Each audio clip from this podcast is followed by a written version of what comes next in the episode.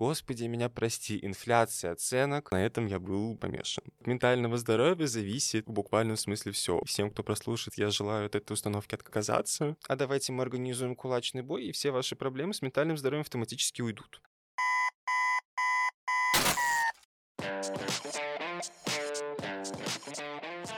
Питерская вышка, о балансе и не только.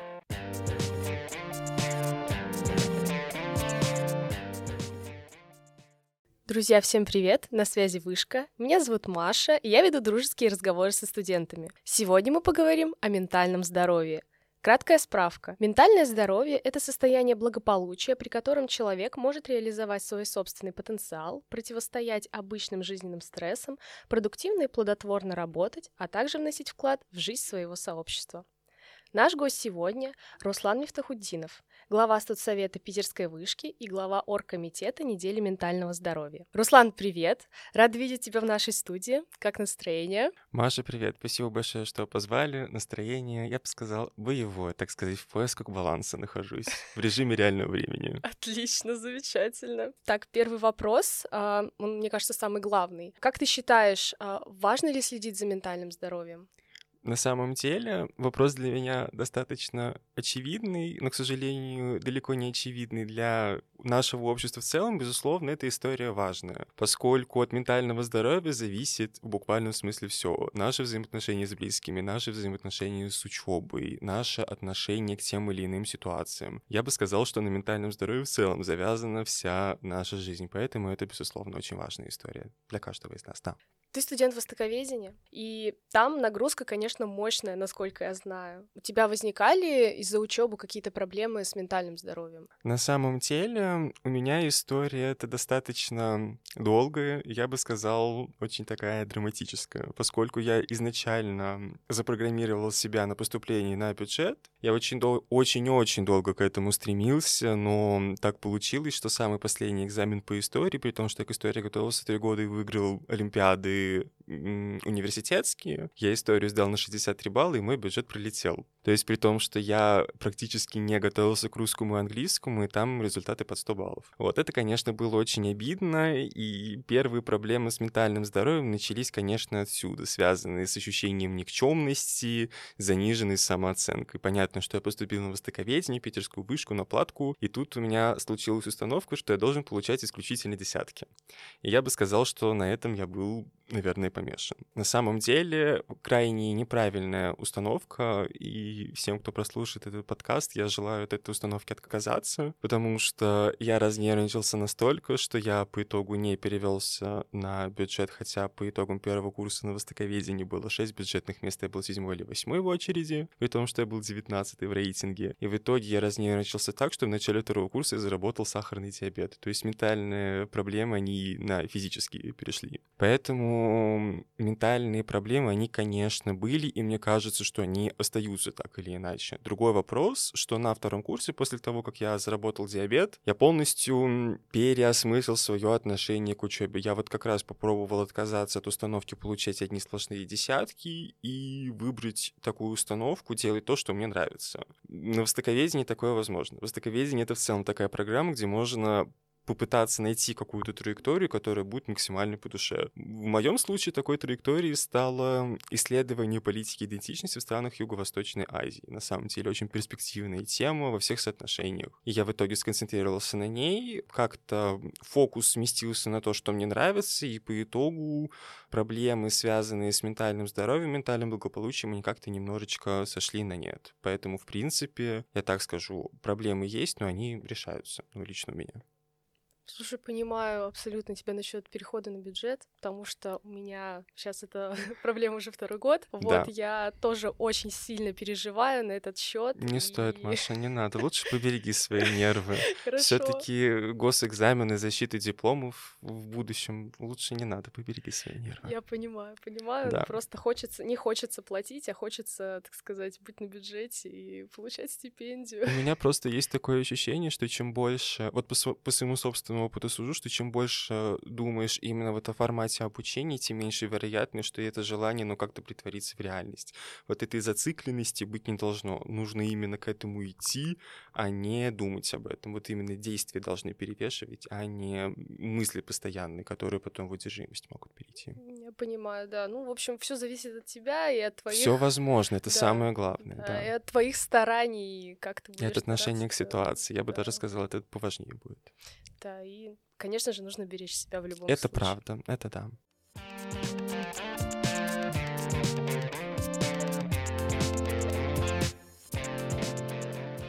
Ты руководитель студсовета, и ты учишься одновременно на этой сложной программе достаточно. И как тебе удается совмещать руководство и учебу? На самом деле... Вот ты задала вопрос, я даже не знаю, как на него ответить. Я просто начал автоматически думать, и я понимаю, что конкретного ответа на этот вопрос нет. Наверное, здесь мне в самую первую очередь помогает желание что-либо делать, потому что одно дело заниматься какими-то вещами из-под палки, а совершенно другое дело, когда ты занимаешься тем, что тебе искренне нравится. И сейчас и учеба на востоковедении мне нравится абсолютно искренне, я занимаюсь теми вещами, которые мне действительно по душе.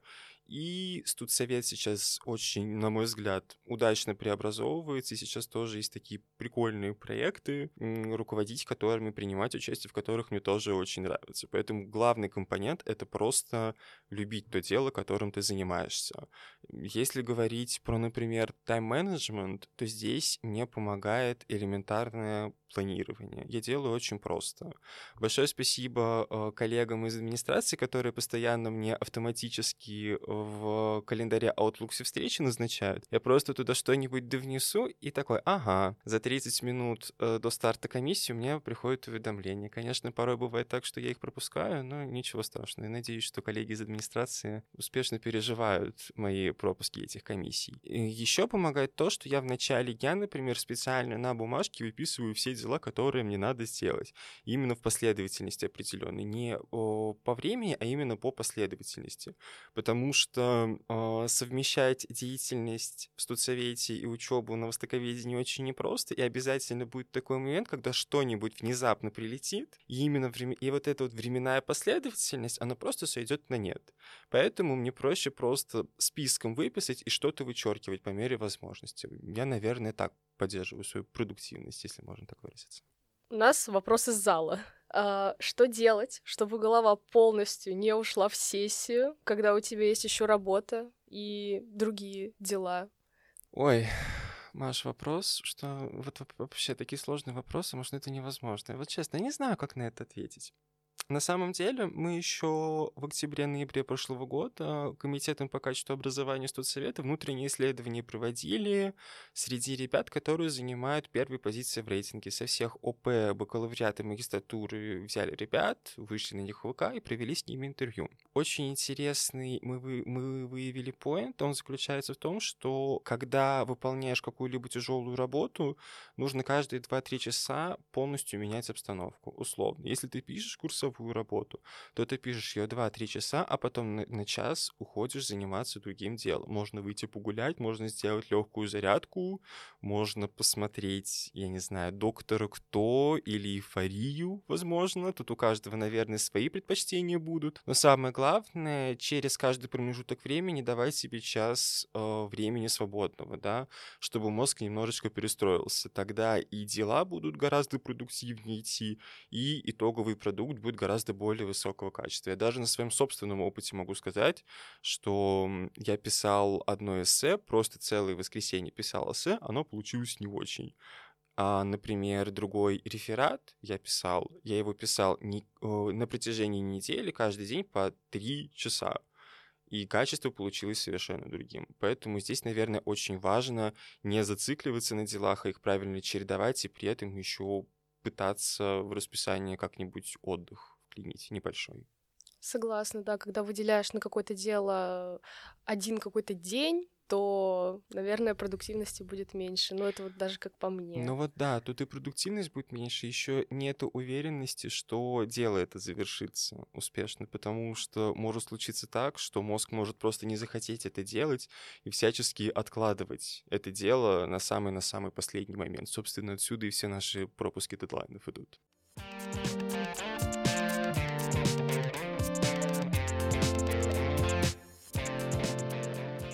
Вот сейчас проходит неделя ментального здоровья, подготовка проходит к неделе да. ментального здоровья. Можешь, пожалуйста, рассказать поподробнее вообще об этом мероприятии?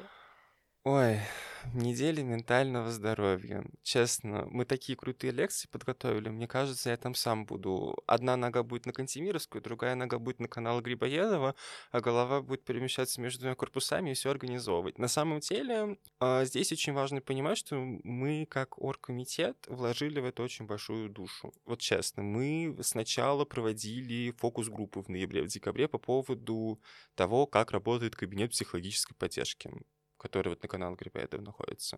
Потом мы провели полноценные исследования уже по всей Питерской Вышке. У нас опросник, прошли порядка двух тысяч студентов, и мы получили порядка полутора тысяч текстовых комментариев про то, какие темы было бы интересно осветить психологами.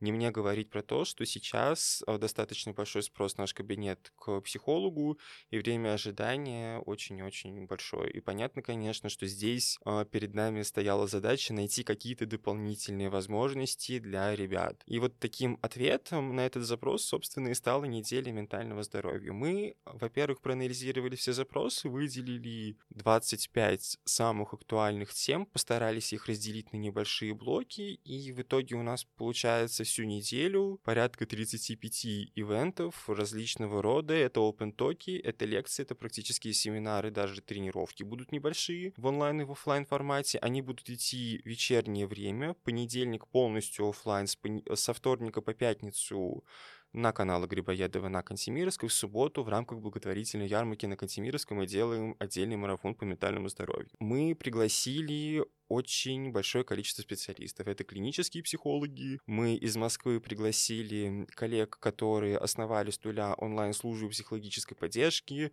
Это «Спокойно», это «Юток», это «Зигмунд». Они тоже ведут очень интересные подкасты, на самом деле, обращаются к очень интересным темам. И мы специально, когда определяли темы, мы постарались взять темы очень глубокие по своему содержанию. Мы уже анализировали прошедшие ивенты, так или иначе посвященные ментальному здоровью, и мы обратили внимание на то, что, например, одни коллеги анонсировали Mental Health Spring, целую весну ментального здоровья, по итогу они только в конце мая пять часов поговорили, вот у них, значит, вся весна и закончилась. Мы, конечно, решили от этого отойти и сделать действительно полноценную ценную неделю, при этом мы берем очень такие серьезные, действительно глубокие темы, связанные с зависимыми отношениями, с подавленными эмоциями, с токсичностью в коллективе, с экологичным проживанием эмоций, с паническими атаками и так далее и тому подобное. То есть понятно, что есть такой риск, что поскольку темы очень болезненные, очень сенситивные, некоторые ребята могут просто не захотеть прийти,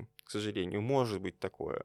Потому что мы проводили фокус-группы, и некоторые ребята боялись. А что, если я приду на какой-то тренинг, я покажу какие-то свои эмоции, окружающие внимание обратят на эти эмоции? К сожалению, положение нашего общества нынче таково, что открыто высказывая свои эмоции по таким больным темам может далеко не каждый. Мы здесь тоже постарались этот фактор учесть, и у нас будут параллельно идти онлайн-трансляции. И мы специально сделали таким образом, что в оргкомитете есть ребята, которые в том числе будут вести онлайн-трансляции и передавать все вопросы из онлайн-трансляции ВК нашим спикерам.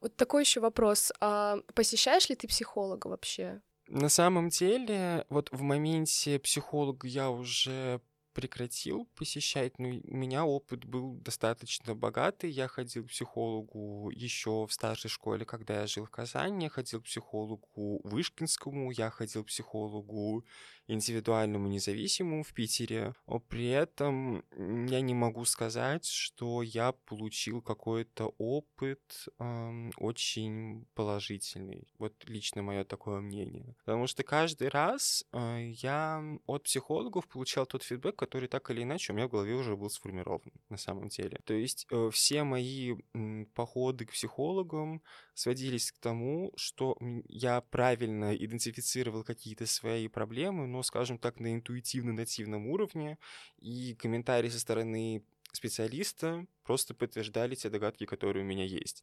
Но вместе с тем, мне кажется, к психологам в любом случае ходить надо, потому что это те люди, которые... Понятно, что все проблемы, связанные с ментальным здоровьем, по щелчку пальца не вылечат. Понятно. Такого ожидания здесь, наверное, быть не должно, от него надо избавиться. Но, во всяком случае, психологи могут помочь понять, в какой ситуации находится конкретный человек, и дать какой-то взгляд со стороны именно профессиональной. В любом случае, есть какие-то практики, которыми тоже владеют психологи, но которыми не владеют, например, наши друзья. И тут понятно, что определенные экспертные мнения они, безусловно, могут дать. Вот, как мне кажется, все равно к психологам ходить надо, но вместе с тем психологов надо выбирать очень тщательно, на мой взгляд. И не нужно бояться пробовать, не нужно бояться идти. Согласна, конечно, у нас психологов пока что, мне кажется, таких качественных и опытных не так много сейчас. Мне кажется, они есть, но просто еще важно понимать, что в целом сейчас некоторые психологи еще боятся каким-то образом себя продвигать. Связано это с тем, что есть вот эти же самые онлайн-службы психологически очень популярные, там достаточно высокая конкуренция. Понятно, что есть еще люди, которые переучиваются на психолога, и тут понятно, что зачастую для того, чтобы найти действительно хорошего психолога, нужно действительно очень хорошо поискать, но это возможно. Я понимаю, общаюсь со своими друзьями, кто-то просто боится искать психолога, кто-то просто боится на подсознательном уровне рассказывать про свои проблемы, про свои болезненные ощущения какому-либо стороннему человеку, поскольку есть определенный страх, что помощи никакой не будет. Ну, если будем бояться, то тогда и помощи никакой не будет. Пытаться идти к психологу, ходить по психологам, как бы это ни звучало, все равно надо, как, как мне кажется. Согласна, просто да, что не, не все готовы делиться проблемами. Это правда. Да, и еще просто, наверное, ну, не так популярно просто в нашем обществе это вообще хождение к психологу. Поэтому... На самом деле, да, не очень популярно. Я просто еще одна... Но вместе с тем запрос на это есть. Надо вот как ставить вопрос. Я просто смотрел недавно одно из исследований Российской академии образования по вопросам работы психологов в школе. Младшей, средней и старшей. И там такая очень статистика, что одного психолога в регионах приходится от ста пятидесяти до тысячи двухсот учеников. Ну, как бы, что здесь еще говорить? И при этом надо учитывать, что порядка семьдесят процентов психологов профессионального психологического образования не имеют. Поэтому здесь можно говорить, что это не востребовано. Я даже недавно был на одном городском совещании с очень уважаемым человеком говорить... Имя его не буду подставлять, ни себя, ни вас, друзья, не буду. Но когда мы начали говорить про ментальное здоровье, человек в первую очередь спросил, а что такое ментальное здоровье? И человек просто сказал, я думал, у меня усталость, а давайте мы организуем кулачный бой, и все ваши проблемы с ментальным здоровьем автоматически уйдут. Ну вот, такие установки, конечно, есть у большинства людей, которые родились и выросли в Советском Союзе, но это, конечно, не есть очень правильно, и поэтому еще очень долгий путь предстоит, чтобы именно не бояться говорить о своих проблемах, чтобы не бояться рассказывать о том, что есть, например, у кого-то обсессивно-компульсивное расстройство, или эс дэ вэ гэ, да, или аутизм. У нас даже, если проанализировать, у нас аутизм, аутист — это чисто негативное слово, которое имеет крайне негативную коннотацию. Это же тоже показатель, хотя на самом деле человек просто... отличен с точки зрения устройства нейрологической системы, ну как бы и все. Ну поэтому здесь путь, да, очень большой предстоит, но он уже есть, и мне лично очень приятно, что Студсовет со своей неделей ментального здоровья как-то определенный вклад в это вносит. Замечательно. Но я, мне вообще кажется, что для студентов вышки проблема с ментальным здоровьем — это распространенное такое явление, и вот, кажется, неделя ментального здоровья, она будет, мне кажется, просто замечательная. На самом деле, мне кажется, что оно для всех студентов актуально, именно если мы говорим про вопросы, связанные с проблемами ментального здоровья, да, просто у нас, мне кажется, это гораздо более... открыто выражено. Да, согласна. Вот, и мы видим, мы понимаем, что где-то конкуренция очень сильно давит. Привет рейтингу, привет, господи, меня прости, инфляция оценок. Я Я сейчас еле-еле сдерживаю себя, чтобы не начать ругаться трехэтажным матом, если честно говоря. Что у нас еще? История, связанная с неопределенностью, с офлайнами, с онлайнами. Что уж тут говорить про различные события в контексте повестки страны, в контексте мировой повестки, естественно, это тоже все на нас влияет. На всех просто у нас это, это более открыто, и это, это на самом деле правда круто, что хотя бы внутри нашего вышкинского сообщества мы действительно можем каким-то образом это идентифицировать и определить, потому что я еще параллельно зампред городского студсовета, общаюсь с ребятами из других вузов, и далеко не везде решаются открыто про это заговорить. В этом плане, конечно, очень хорошо, что у нас в Вышке, именно в Питерской, такой бал... подкаст о балансе все-таки появился, что мы можем как-то это обсуждать. Это очень круто, на мой взгляд.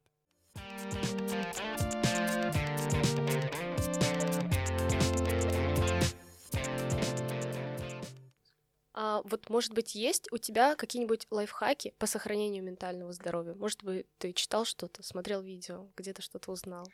Уехать на три месяца в лес, отрубить сотовый телефон и желательно вообще просто взять книги для написания диплома, научной работы, просто их читать и писать, читать и писать. Word девяносто седьмого года, чтобы там был этот Times New Roman, который у нас вроде бы запретили им печатать в России, но мы им все еще печатаем. А если серьезно, то мне самому кажется, что очень важно не сидеть долгое время на одном месте. Я, как, я когда только стал председателем студсовета, я постоянно сидел за компьютером, какие-то вопросы решал, что-то писал и так далее и тому подобное. Естественно, это очень негативное влияние на меня оказало, и я стараюсь как можно чаще, как можно дольше гулять. Сейчас я стараюсь гулять четыре раза в неделю. У меня очень громадный маршрут, практически в двадцать километров от Беговой до Новочеркасской. Ну а что? Круто. И, пожалуйста, и Крестовский, исторический центр, и Нева, свежий воздух, немножечко голову проветрить от всякого ужаса, связанного с рейтингами, инфляцией. Самое то, аж ты не представляешь, я тебе рекомендую. И надо еще по возможности как можно чаще куда-то выбираться с друзьями. Опять же, таки условно, в пригород. Я очень люблю в Павловске, здесь там очень шикарный парк, например. С удовольствием езжу в Выборг. И стараюсь просто как можно чаще смеяться, как можно чаще улыбаться. И... Согласна. Да. Смех — это вообще это двигатель наше жизни. Всё. Да, да, согласна. Ну вот насчет таких как бы хороших мест, где погулять, тоже рекомендую Петергоф, потому что да. я сама из Петергофа, и ты, когда приезжаешь из города, я выхожу на вокзале, просто ты выходишь, этот простор, этот да. другой воздух, и ты просто... Это правда. Я в дзене, все. Это правда, да, нужно чаще такие места выбираться, я согласен полностью. Это замечательно, тем более сейчас прекрасная погода, вообще все парки. И подготовка как сессия. Ну, да, да, то можно сесть на лавочку в парке, где-нибудь в тенечке, поют птички, и ты, значит, сидишь и готовишься спокойно, а не в душном помещении дома. Ну да, это правда, можно такое. Но я не, не люблю такое, если честно говоря. Я, я приезжаю в парки, чтобы гулять и наслаждаться, не чтобы готовиться к экзамену по китайскому языку. Можешь ты меня прости. Ну, согласна, да, тут тоже как бы надо разделять. Да, это правда.